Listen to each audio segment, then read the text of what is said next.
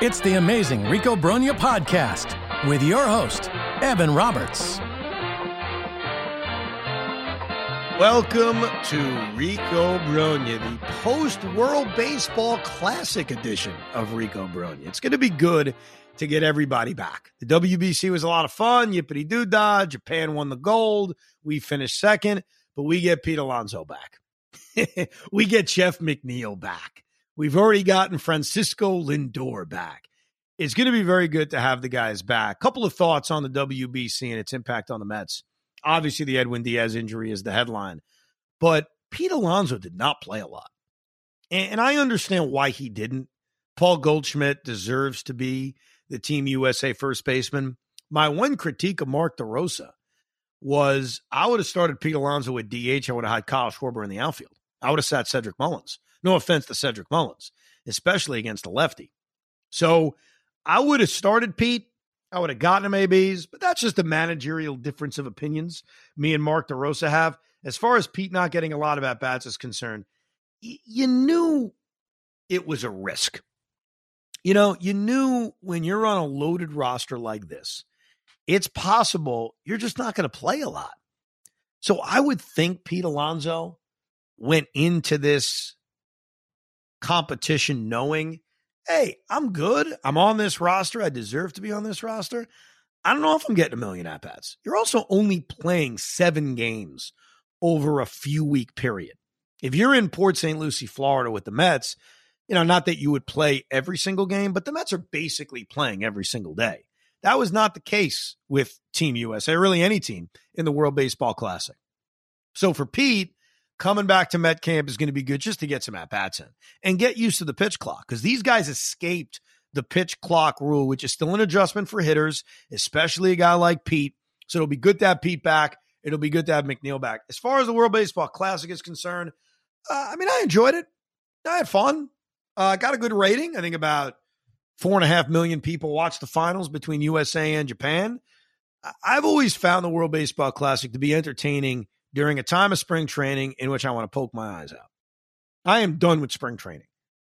And I said early on that I'm usually done with spring training about a week in. Yeah, about a week in, I'm done.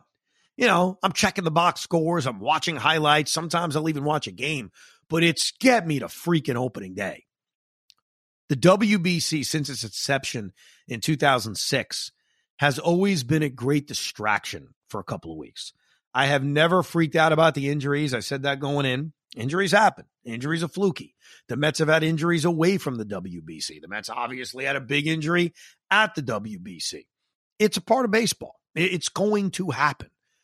I don't resent the World Baseball Classic because there are injuries. I never have. I'm not going to start now just because of un- what unfortunately happened to Edwin Diaz. So, selfishly, as a baseball fan, I've always liked the Baseball Classic as a distraction away from the monotony of spring training. I put on Mets Astros right before we went on the air on our Wednesday program. I put it on. No offense to Steve Gelbs and Jerry Blevins. They did a fine job filling in. I checked out Kodai Senga pitching. And I'm telling you, two pitches into the game, I thought to myself, what am I watching? After what I just watched, after watching the World Baseball Classic. Intensity, the crowd's going nuts. And now I can hear a pin drop as Kodai Senga is facing an Astros double A player I've never heard of. But I'm a sick man. I'm a sick enough man where I put on Met spring training less than 24 hours, basically 12 hours after the World Baseball Classic. Real quick, you did you enjoy the WBC, Pete? I know your kids loved it. Yeah, I gotta be honest, I did. It was exciting.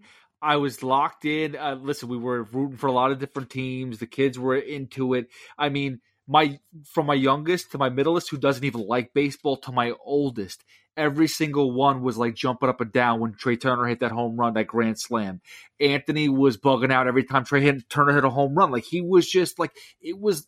Unfortunately for him, as never seeing a championship at only five years old, it was like a World Series to him every game. Well, when the when USA lost, when Mike Trout struck out to future Met Shohei Ohtani, were you depressed or did you very quickly move on and say, "Oh, it was a fun game. All right, I'm going to bed."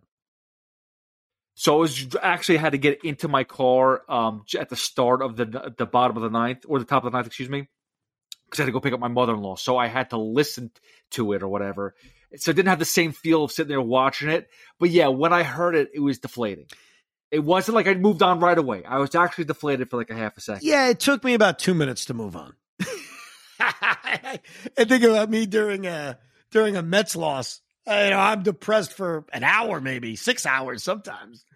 And in this case, it was like, yeah, that sucks. Okay, let's move on. Ohtani's incredible, by the way. And, and I remember a year ago, maybe less than a year ago, on an earlier edition of Rico, we did a debate of who would you rather go after, Aaron Judge, Shohei Ohtani, and we brought up Juan Soto. And I've always expressed a skepticism of Ohtani, and I still have it. The the skepticism of how long can he do this? And I think that's a natural skepticism. That's I think a fair view to have if you're especially going to give a guy a 10 year deal and pay him, you know, a billion dollars, which is yeah, certainly on the table. And that skepticism remains because Shohei Ohtani is literally doing something none of us have ever seen. The Babe Ruth comparison does not work. Babe Ruth didn't do this. He didn't. He didn't pitch and hit at this high a level this amount of times. He didn't. I think 1919 was essentially the only year where Babe Ruth did both. And he threw 160 innings, which for back then was not a lot. I know 160 innings now is a full season. It wasn't a lot. And he got 500 plate appearances. That was it. So Ohtani is doing something no human being has done. But you watch him in the WBC, and obviously we've watched him over the last few years when we can. It's not like we're watching every Angels game. And you look at A, his stuff on the mound. You look at his swing. You look at his speed, you know, beating out that infield hit. And you say to yourself, this guy's a god. Like this guy is as close to a god playing baseball as we've ever seen. And I know you could be listening to this saying, "Oh, Evan, he hasn't proven anything yet." Well, uh, playoffs. Uh, uh, the Angels suck.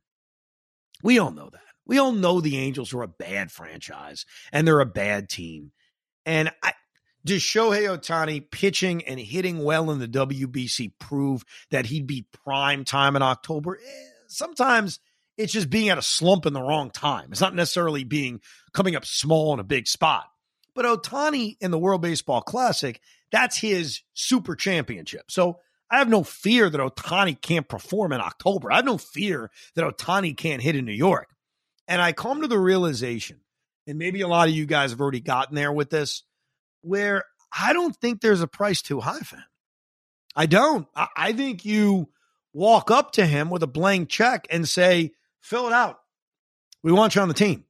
Because the reward for a guy like this is it's it's the greatest reward ever. It's an ace and a slugger and a guy who can steal 25 bases. Like it's not even human. He's a creative player on MLB the show. That's what he is. So I've gotten to the place now with Ohtani, and I we're not going to spend a lot of time during the season talking about this. I've mentioned before, it's next year, it's next year. Let's worry about next year, next year. I'm bringing it up because we just witnessed this in the WBC, and then we'll forget about it, okay, until the offseason. I would literally give him whatever he wants. And the risk is, well, maybe he won't be able to do both for a long time. Okay. As long as he can do one of those two things well, at least I got something. And the reward, if he can do both, is a baseball player that would be worth $80 million a year, maybe more, because he's a $40 million a year pitcher potentially and a $35 million a year batter. And the fact that that only takes up one roster spot, that adds more value to it. And I got to tell you, I was so intrigued by him coming out of the bullpen. And I started thinking to myself, wait a second. I know he's a starter. He wants to be a starter, but we have the new Ohtani DH rule now in Major League Baseball where he can start a game as DH, leave the game as a starter, but remain in the game. So, based on that rule, that would lead me to think, Pete, he's the DH and he could come in a pitch in the ninth inning. And even if he comes out of the game, he's still the DH. So I don't even have to worry about that weird, hey, how do I somehow use him out of the bullpen and keep his bat in the lineup? He can do both. I, I, I am in a full Hoff. I'm in a trance now for Shohei Ohtani. The only place that Shohei Ohtani is not worth it is is in fantasy baseball because you have to do you have to draft two Shohei Ohtanis to make it work. That's Right. the only place it doesn't work. In real life, the guy is a he's a cheat code. It's really Yeah. unbelievable. And and I, I gotta say this, and it's it's it's not a hot take. It is what it is. He's the greatest athlete of all time because what other person could dominate their sport the way he can, the way he does? There's no there's no football player that plays offense and defense, Right. right? I mean, basketball you can, but again, it's different. It's just he's unbelievable. I think that there may be guys capable of doing both and that teams won't allow it. I, I'm sure that there have been guys in the past that could have pitched, could have pitched, could have hit. I, I, I'm not denying that. He's obviously been able to fight through where in Japan they let him do both. In Major League Baseball, he basically said, I want to do both, but he's still doing it. So I wouldn't dismiss it by saying other guys would have done it, no big deal. I'm acknowledging other guys may have been able to do it, but Ohtani is the only one who's done it. so I, I got to give him credit for that. Yeah, I, I seriously, and we'll see what happens this regular season. Blank check. Now that that's how I would treat free agency. I would say, look, you just tell me what you want, and we'll give it to you. And he's obviously going to have to want New York, which who knows? I have no idea. As far as the rest of Met camp is concerned, Kodai Senga looked good. I mean, looked okay. I guess it's it's tough to know. It's just uh, we got to see him Major League Baseball games, regular season lineups, uh, how Buck uses him, how quickly he'll pull him out of a game. But so far in spring training, he looks fine. I noticed he was beating the pitch clock quick in that first inning. Like he was getting his pitches off at the seven second mark. So he was not using every bit of that pitch clock. Speaking of which, David Robertson apparently hates the pitch clock, which I'm not surprised about. I read back at some past comments David Robertson has had about Rob Manfred, Major League Baseball. He had a comment last year in which he said every rule change they've ever created has sucked. So he's not a big fan of anything baseball has done, which is fine. I'm not necessarily disagreeing with him on a lot of things. Uh, I'm not worried about someone hating the pitch clock and then struggling because of it. David Robertson, to his credit, is a pro. He's a pro. And he's a guy who's had a long career. He's done it in some pressurized situations, obviously with the Yankees on multiple occasions. He's come back from a major injury. David Robertson can hate the pitch clock all he wants. That's okay. He's going to adjust. And if David Robertson struggles this year, which he may, you never know from year to year with relievers, to me, it will not be about the pitch clock. So him saying he hates the pitch clock, they should get rid of it, eh, whatever. I mean, honestly, I don't even care anymore. He, he can hate it. He can do whatever he wants with it. You got to live with it. Those are the rules. You, you just have to figure it out. The tweaks that they made to the pitch clock are very minor. And I thought for a second maybe they were going to give batters a second time out or something, and they're not. So we're going to deal with this. We are going to live in a pitch clock world. I read that in the first two weeks of spring training, on average, there were two violations per game. Now, is that a high number to you, Pete? If I told you on average there are going to be two violations per game? It doesn't sound like a lot, but it sounds like enough that it could still screw up depending on when the time is. But yeah, it doesn't Well, sound like a lot. Two yeah. games not bad. Obviously, if the violation is on a 3 2 pitch with the bases loaded, that's a big deal. I, I most of these violations have not been that. They just haven't. I mean, they've been minor to say the least. I did see one with Luis Severino and the Yankees a few days ago in which they shouldn't have called a violation. Severino was in his he was about to pitch, like he was moving his leg back as the clock hit zero. And the rule I understand it as he has to be in his windup. He was already in his windup. So I thought they were too quick to call that violation against the Yankees. And Aaron Boone lost his mind. He got pissed off. He started screaming, Jerry. Jerry Layne was the umpire. Jerry, what are you doing? I think that you got to let it get to zero without the guy moving his leg to be in his windup. I wouldn't be super, super picky with it. So I saw that violation, but it started with two violations per game. Now I'm reading it's down to one violation per game. So first two weeks of spring training, two, Last couple of weeks down to one. That's why I assume once this season starts, I think they're going to be rare. I don't think we're going to see a lot of these pitch clock violations, in my opinion. Now let's get to Francisco Alvarez. Francisco Alvarez was optioned to AAA. I don't think that's a surprise. He is not hitting camp. He never really had much of a shot to make the team with the makeup of this roster. But Buck Showalter said this about Francisco Alvarez. Would Francisco Alvarez spend the entire year in the minor leagues? That was the question. And he said, I hope so in some ways. That means we're doing real well and our catchers are healthy and doing well.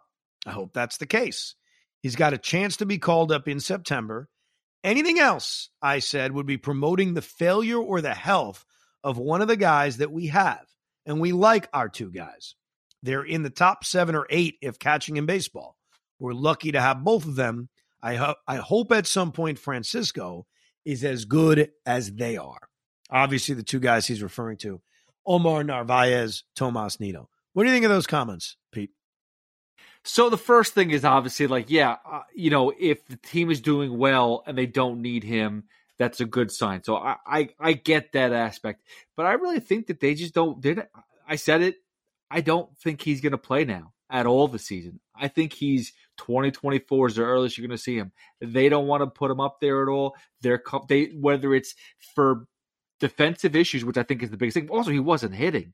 I just don't, don't think they they think that he's ready.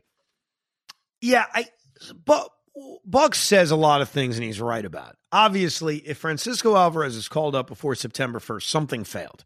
He's he's 100% right. Eh, either the catchers were not producing or getting hurt or the right-handed DH options were all just so awful and so bad.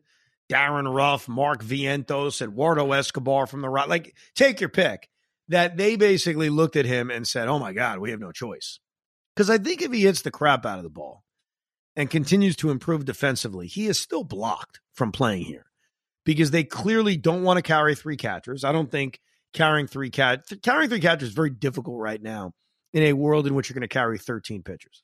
Because that means you only have four bench pieces. And if you have four bench pieces and you have three catchers on your roster, two of your four bench pieces are taken up by guys that are catchers. So unless that catcher can play another position, it, it really clogs your mobility or your flexibility is the proper word. So it, it becomes difficult for him to get up here unless something really, really bad happens. And my hope is something bad doesn't happen. As far as when and why they don't trust him, them going after Omar Narvaez showed us, and maybe we didn't admit it as fully at the time because I was still under the world of, well, you can make three catchers work. Here's how you can do it. This is why it makes sense. I think a part of why I always love three catchers was under the idea that I'm not carrying 13 pitchers. That's a big part of it. If you're carrying 12 pitchers on your roster, and now all of a sudden you got five bench pieces, you can further rationalize having three catchers on your roster, especially when you're probably going to use two of those guys every single game because you're going to pinch hit for your weak hitting catcher. But the Mets, like everybody else, feel married to the idea of carrying 13 pitchers.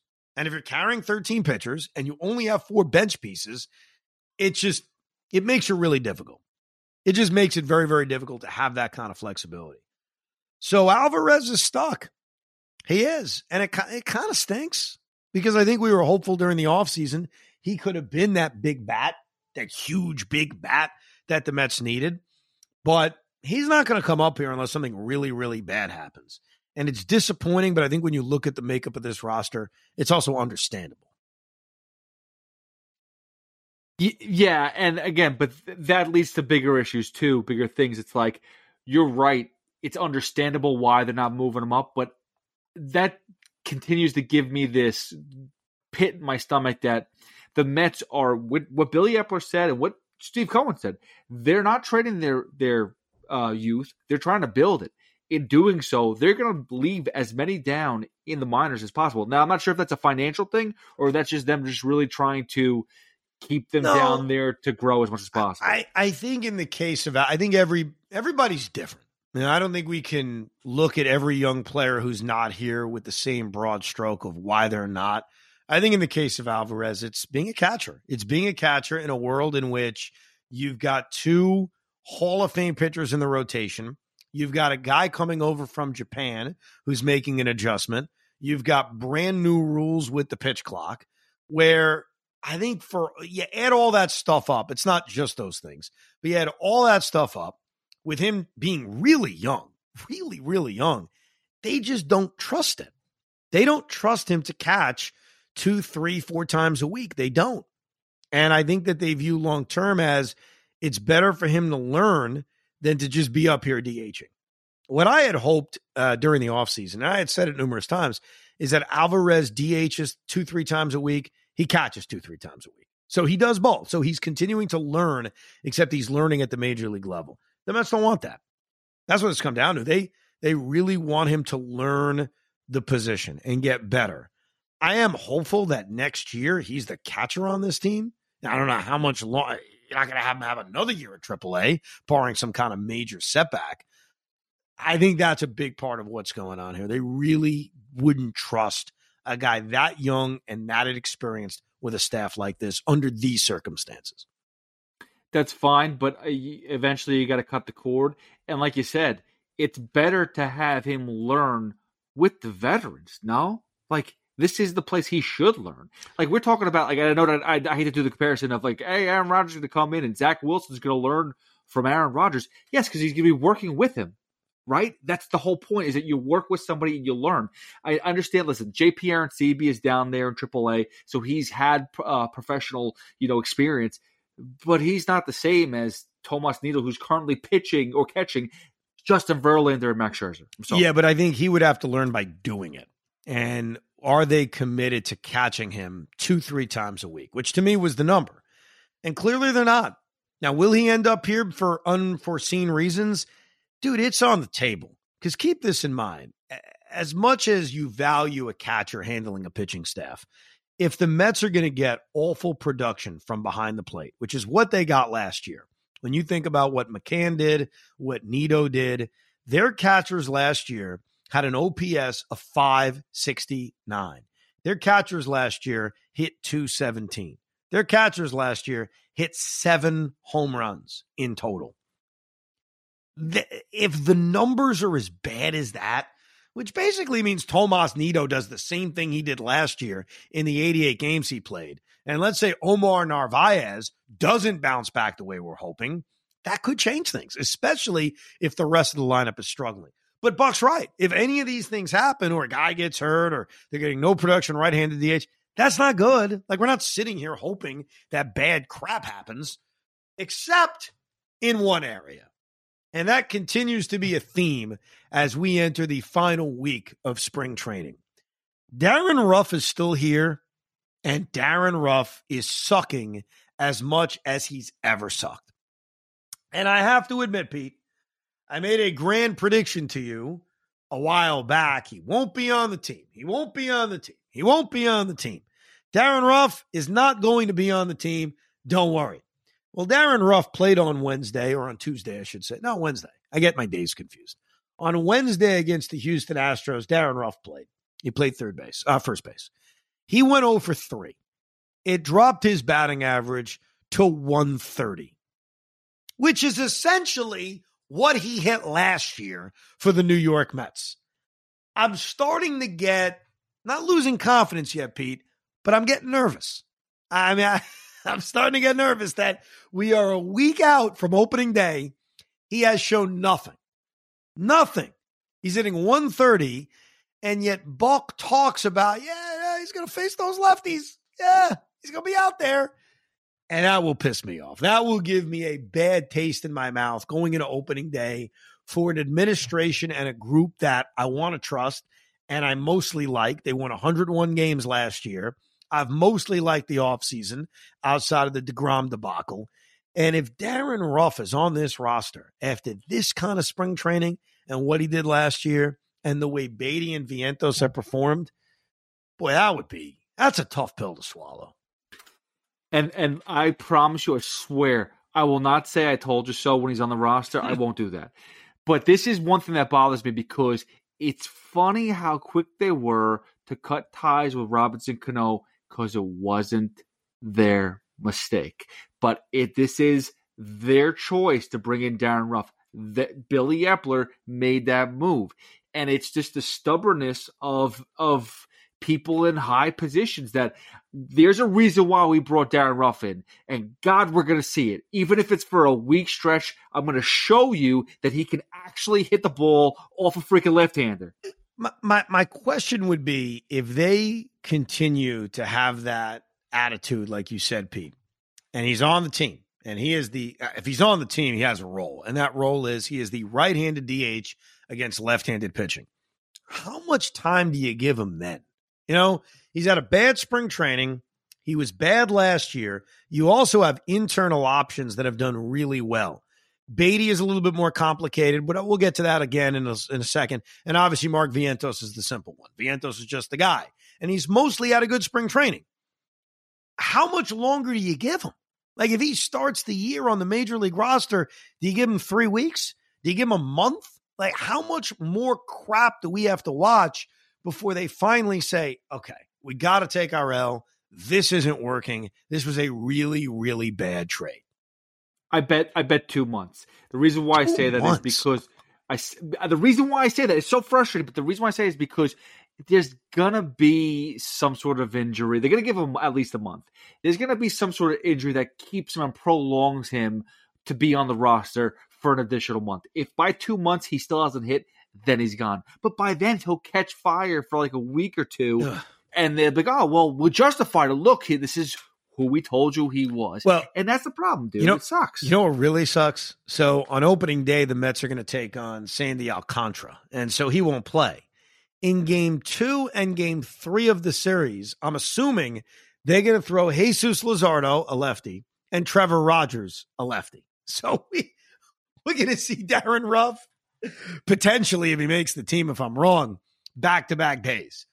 Uh, you got Vientos and you got Baty. Yeah, I guess you have Tim Locastro too, because it does look like Brandon Nimmo is going to be ready for opening day, which is really surprising to me. I I don't know if it was being negative, but I thought when he went down with that knee injury uh, last Friday that he was done. I really, I really thought it was going to be bad. And he's doing agility drills. He's working out in the outfield. The Mets are hoping to get his bat in the lineup this weekend, final weekend of spring training. So it certainly feels like Nimmo's going to be ready. He may not play every, every, every day, but it looks like he's going to be on the roster right outside the gate, which means, as we've talked about all year, there's one roster spot. And if it's Darin Ruf, it's Darin Ruf. If it's not Darin Ruf, it's Mark Vientos. If it's not Mark Vientos, it's Brett Baty. And if it's not Brett Baty, it's Tim Locastro. Though, once you keep this in mind, if the Mets are going to go six man rotation right out the gate, they could keep David Peterson and Tylor Megill in the minor leagues to start the year. They could keep them down and then recall them before they make a start. So it is possible that the Mets could have 12 pitchers five bench pieces, which would allow you to keep the right handed DH plus Tim Locastro. Now, that's a temporary thing because eventually you're going to have to call up the pitchers that you want to have, and eventually you're going to have 13 arms. I'm hopeful that they don't have 13 arms. So, as far as Baty and Vientos is concerned, because we've talked a lot about this and how Vientos has the natural edge in just being the right handed DH eh, the other option, we've mentioned it passingly, but I'm starting to warm up to the idea, is Baty's the third baseman. Period. Like he'll face lefties, he'll face righties, and you just throw him in the mix. So that opening series against Miami, he's the third baseman against Jesus Luzardo. He is your third baseman. And Eduardo Escobar would be the right-handed DH. Know, we saw his splits last year. We saw how much better he was as a right-hand hitter. So Escobar isn't completely buried by any stretch. He's just the right handed DH. Daniel Vogelbach against right. And Vogelbach's had a bad camp. I'm not panicking about Vogelbach. We'll get, look, he has a bad April. We'll talk. For now, I'm okay. That's his job. He's going to mash right handed pitching. At least that's the hope, in theory. So one option is you just say to Brett Baty, you're the guy. You know, we, you're the top third base prospect in baseball. You're going to face lefties. You're going to face righties. Let's go and essentially Eduardo Escobar becomes the right-handed DH. The other option, as we have talked about, is Vientos is the right-handed DH. and that would mean Brett Baty starts the year at AAA. Given those options, and then you've got the Locastro option, which is great for versatility and great for speed off the bench. I don't know who makes who's the right-handed DH at that point. I guess you could go Tommy Pham. You could go Escobar and just spruce up your defense and play Guillorme at third base. You could do that. You could say, you know what, F it. We're just going to improve our defense against left-handed pitching. Escobar slides over. He's the DH, and we have better defense because Luis Guillorme is our third baseman. Right now, week to go, we've seen the performances. Obviously, it doesn't include Darin Ruf. You want him out. Who takes that last spot? Locastro, Baty, or Vientos? Uh, um, it's so tough. I think that Baty's deserve, deserves it, though. I do. And I like that idea of Escobar just going to the right-handed DH right there because let's be serious. I've been watching Escobar on the field. He don't look too great from third base. His arm is kind of weak. So it's it. I mean, we're talking about defensive wise, between Baty and Escobar, they're both a crapshoot. Um, so I think Baty deserves it. I, I would say that. And then if you really want, like you said, you have Guillorme to spell Baty for the uh, left-handed um, left-handed pitchers. You can play defense. You know, I, I, don't know, but but I think Baty deserves a shot. Uh, yeah, yeah, I'm I'm very mixed about this. I I hate to go back to the same thing because it pisses me off. I just wish that the Mets would break the mold and have five guys off the bench. I think you lose a lot of flexibility in regards to this when you're stuck with only four bench pieces. I don't like it. I don't like it at all.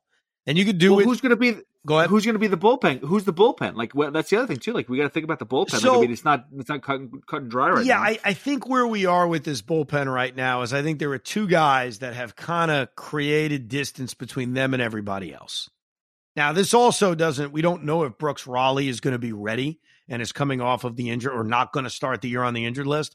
But right now, here's the way I would view it. You've got your six starters, though you can play games with those guys in terms of when you want to put them on the roster. You've got Adam Ottavino, you've got David Robertson, you've got Drew Smith, and if Raley is healthy, you got Brooks Raley. That's four guys. That leaves you with three to four guys left to fill out those spots. I think that John Curtiss has absolutely won a job. John Curtiss has had a great spring training. He's a guy that Mets rehabbed a year ago from Tommy John. So I would throw John Curtiss into spot number five. I think Stephen Nogosek's going to make the team too. The out of options thing is going to help him. Uh, so I think he makes the team. The other guy, non roster, is Tommy Hunter. Tommy Hunter's pitched well. We know Buck loves him. I think Tommy Hunter makes the team. The last guy I'm curious about is Dennis Santana. And I bring him up because the Mets just claimed him off waivers. He's out of options. So if he doesn't make the team, the Mets are going to put him back on waivers. They're going to hope nobody claims him, and then they're going to send him down to AAA. I think he's got a shot right now. So the bullpen thing, at Jeff Brigham, too, I don't want to ignore him. But the guys I feel comfortable about right now, and I'll rank them in order of comfort, would be John Curtiss, would be Tommy Hunter. I'd put Hunter a little bit ahead of Nogosek, and I'd go Stephen Nogosek. I think those three guys fill out this bullpen along with Ottavino, Robertson, Raley if he's healthy, and Drew Smith. That's where I think we're at with this bullpen in this moment. And, uh, look, a trade could happen. Maybe they'll dump Darin Ruf and they'll get some reliever back. I don't know. And and that means that they, I guess, I'm assuming they didn't like what they saw with Britton. I don't know. I, it's it's a good point. I don't know what's going on with Zach Britton. You know, he hasn't signed with anybody. So until he signs with somebody, I can't rule him out with the Mets. And obviously, we didn't see him throw. In theory, I like Zach Britton. I do. Another year removed from Tommy John surgery, another lefty to add to this bullpen, a guy who's done it before, a guy who's closed games before, uh, a guy Buck obviously has great experience with. I'm not going to make the same joke everyone else makes. Hopefully, he'll use him in a big spot. We all know. We know the deal. we know what happened.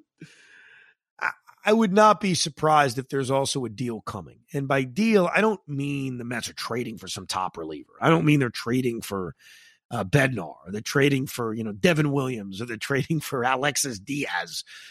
I just mean adding another arm.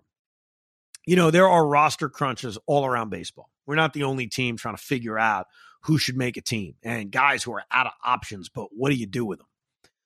So I think there could be a match with a reliever we're not thinking about that's out of options. I think that's absolutely on the table as we get closer to opening day. I'm damn excited. Now, one last thing. We've talked uh, about Darin Ruf and how bad he's been in spring training. I would like to take this time to honor some of the best spring training performances we have ever seen as Met fans that turned out to mean absolutely nothing. That's right. Some of the great spring training performances that turned into hot garbage because the guy sucked once the season started. Let's start with last year. Why don't we go to 2022?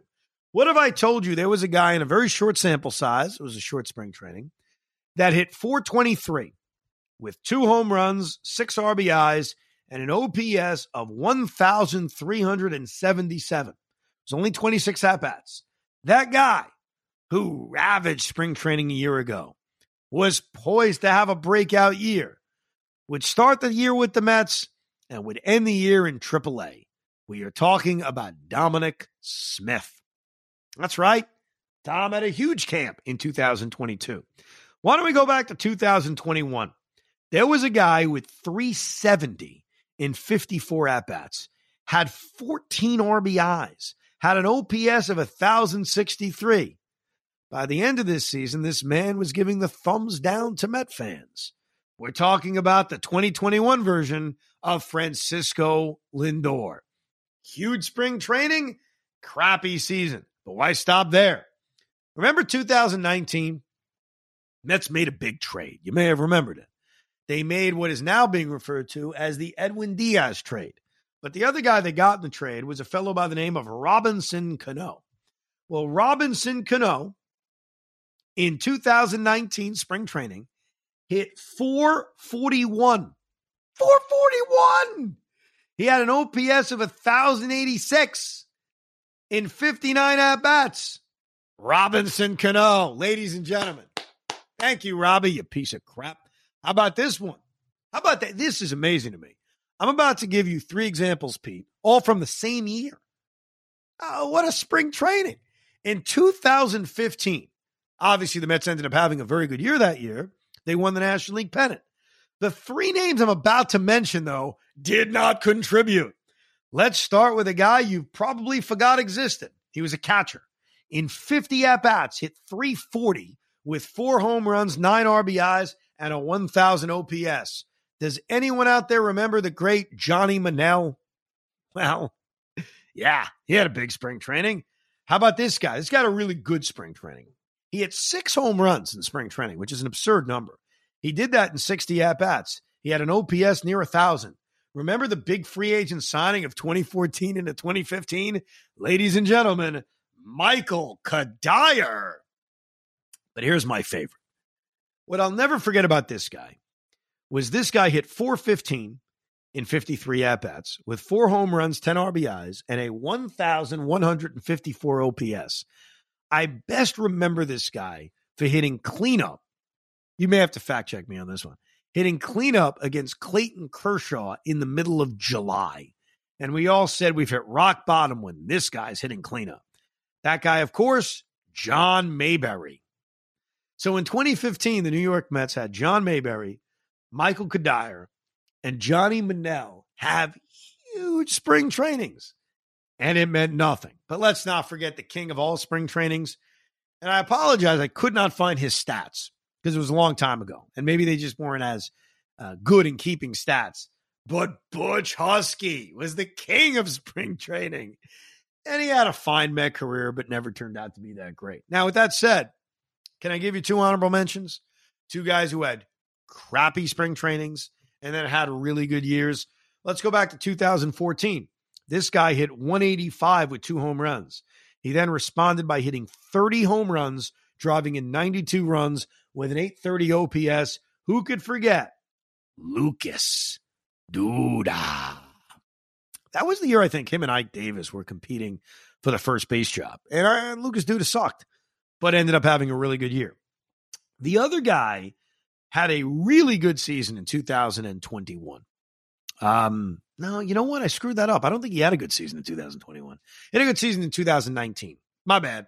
I was going to give you an example of JD Davis having a bad spring training, but his big year for us was 2019. I was thinking about 2021. So take that one out. So really the only bad spring training that turned into a great year I could think of was Lucas Duda. I, got, I got no other examples. Sorry. Ike Davis never had a nice spring training and then had valley fever a few months later and then uh, basically fell off the face oh, of the earth. yes. Yes. Yeah. Well, I, I, th- I thought I gave you enough examples of guys having big spring trainings and sucking that I wanted to stop. You know, so if Brett Baty makes the team and it's 225, just remember having a big spring training means absolutely nothing. And that is the truth, good and bad. A bad spring training, a good spring training, it really doesn't mean anything. The reason we make a big deal with certain guys, I think, is when they're continuations of what they did the previous year. So I think a part of why we've really beaten up Darin Ruf and, you know, Yankee fans up until recently were really beating up Josh Donaldson was because they had bad years last year. So they were more con- kind of continuing their badness this year. But for the most part, good spring trainings, bad spring trainings, they just don't mean that much. That's the reality. Uh, we got a lot coming up next couple days on the Rico, our very special realignment, radical realignment edition of Rico. That'll be a bonus episode we will post Friday night. We also have our Yankees versus Mets bets edition of Rico Brogna, our season predictions, our Met predictions, uh, analyzing the final roster once it's announced. And we will try to give you some kind of instant reaction to opening day, which is a I mean, it's a week away, which is freaking crazy. So we got a lot of Ricos coming up as we march towards opening day. You can email the pod anytime, the Rico B at gmail.com. And obviously check me and Pete out on the fan. I'm on it too with Craig. Pete, obviously, at 10 a.m. producing for Tiki and Tierney. Thank you for listening, downloading, reviewing, doing whatever you do with Rico Brogna. We hope you enjoyed this episode of the Rico Brogna podcast. It's amazing, isn't it? Make sure you download it now to keep it on you at all times.